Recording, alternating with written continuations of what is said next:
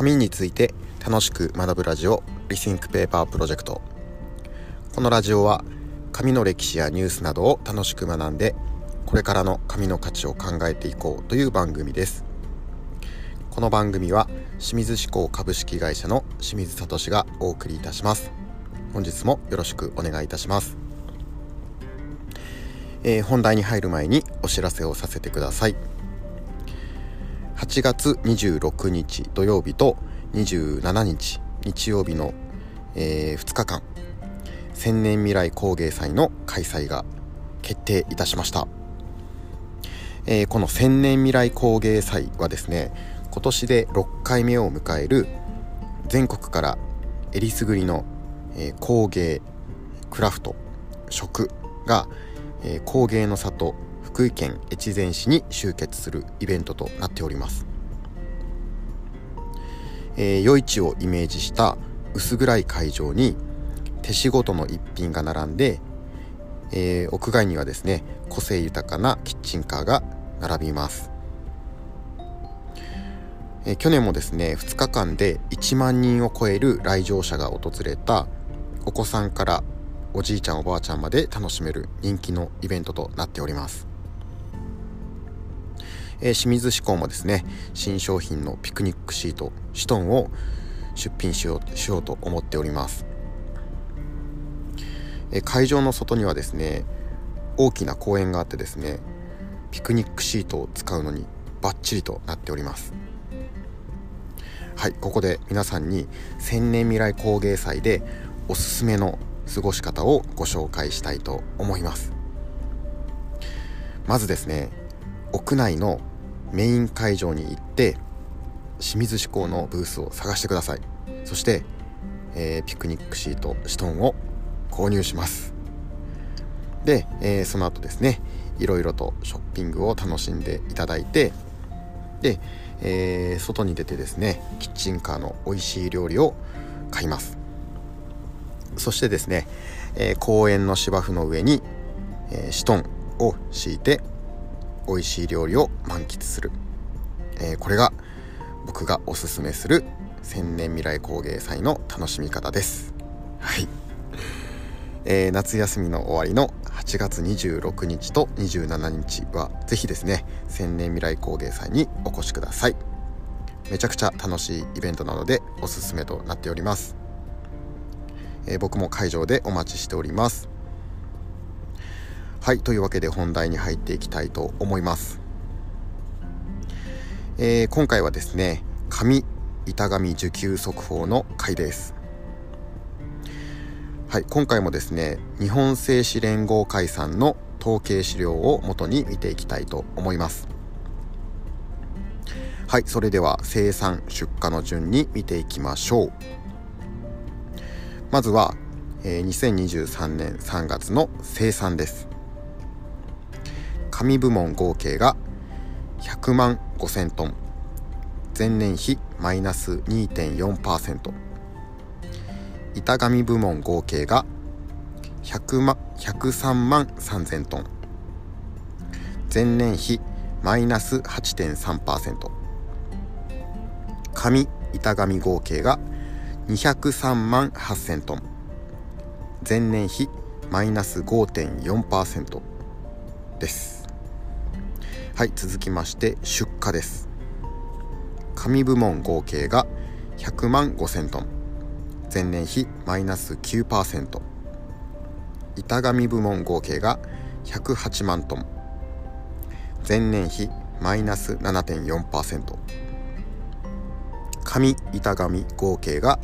208万6000トン、えー、前年比マイナス8.2%です。はい、えー、生産出荷ともにえー、軒並みマイナスという結果となりました。はい続きまして主要品目がどうなっているのか、えー、詳しく見ていきましょう。えー、まずはですね新聞用紙ですね、えー、新聞用紙の国内出荷は前年同月比7.4%減で22ヶ月連続のマイナスです、えー、続いて印刷情報用紙。印刷情報用紙の国内出荷は前年同月比6.8%減で7ヶ月連続のマイナスです。はい続いて段ボールですね。段ボールの国内出荷は前年同月比2.2%減で6ヶ月連続のマイナスとなっています。はいえー、2023年に入ってからの累計の数字を見てもですね生産出荷ともに軒並みマイナスが続いております。あのデジタル化の影響でおなじみのですね新聞用紙とか印刷情報用紙はまあ皆さんも予想通りといったところでしょうかね。しかしですねあの段ボールのマイナスが続いているんですね。えー、去年の秋口から6ヶ月連続のマイナスとなっています、えー、去年の夏頃まではですねコロナの感染対策による行動制限が緩和されたこととか、えー、インターネット通販の成長もあって前年同月比でプラスが続いていました。じゃあなんでここに来てマイナスが続いているのでしょうか？これはですね大きな要因として考えられるのは日用品とか食品の値上げが続いたことによる消費者の買い控えです。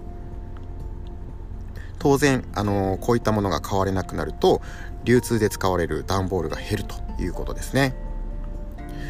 またですね段ボール原資自体も昨年秋に値上げされたことも、えー、段ボールの出荷を抑えた要因として考えられますということですね。えっ、と関東製紙、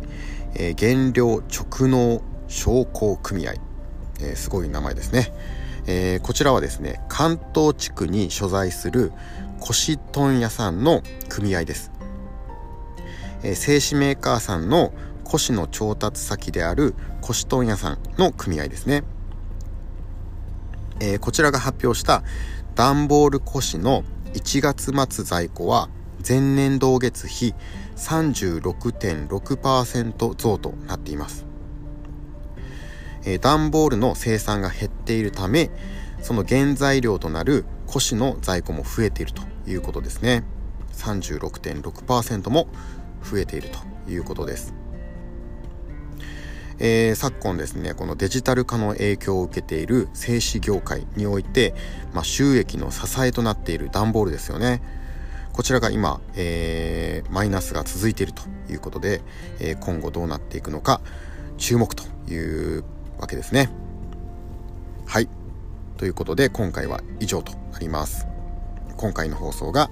役に立ったと思った方は是非番組のフォローやいいねをしていただけますとえー、すごく嬉しいです。それから番組への質問やコメントも募集しております。概要欄に貼ってある会社か僕のインスタグラムからダイレクトメッセージで送ってください。必ず読ませていただきます、えー、それでは本日も最後までお付き合いいただきましてありがとうございました。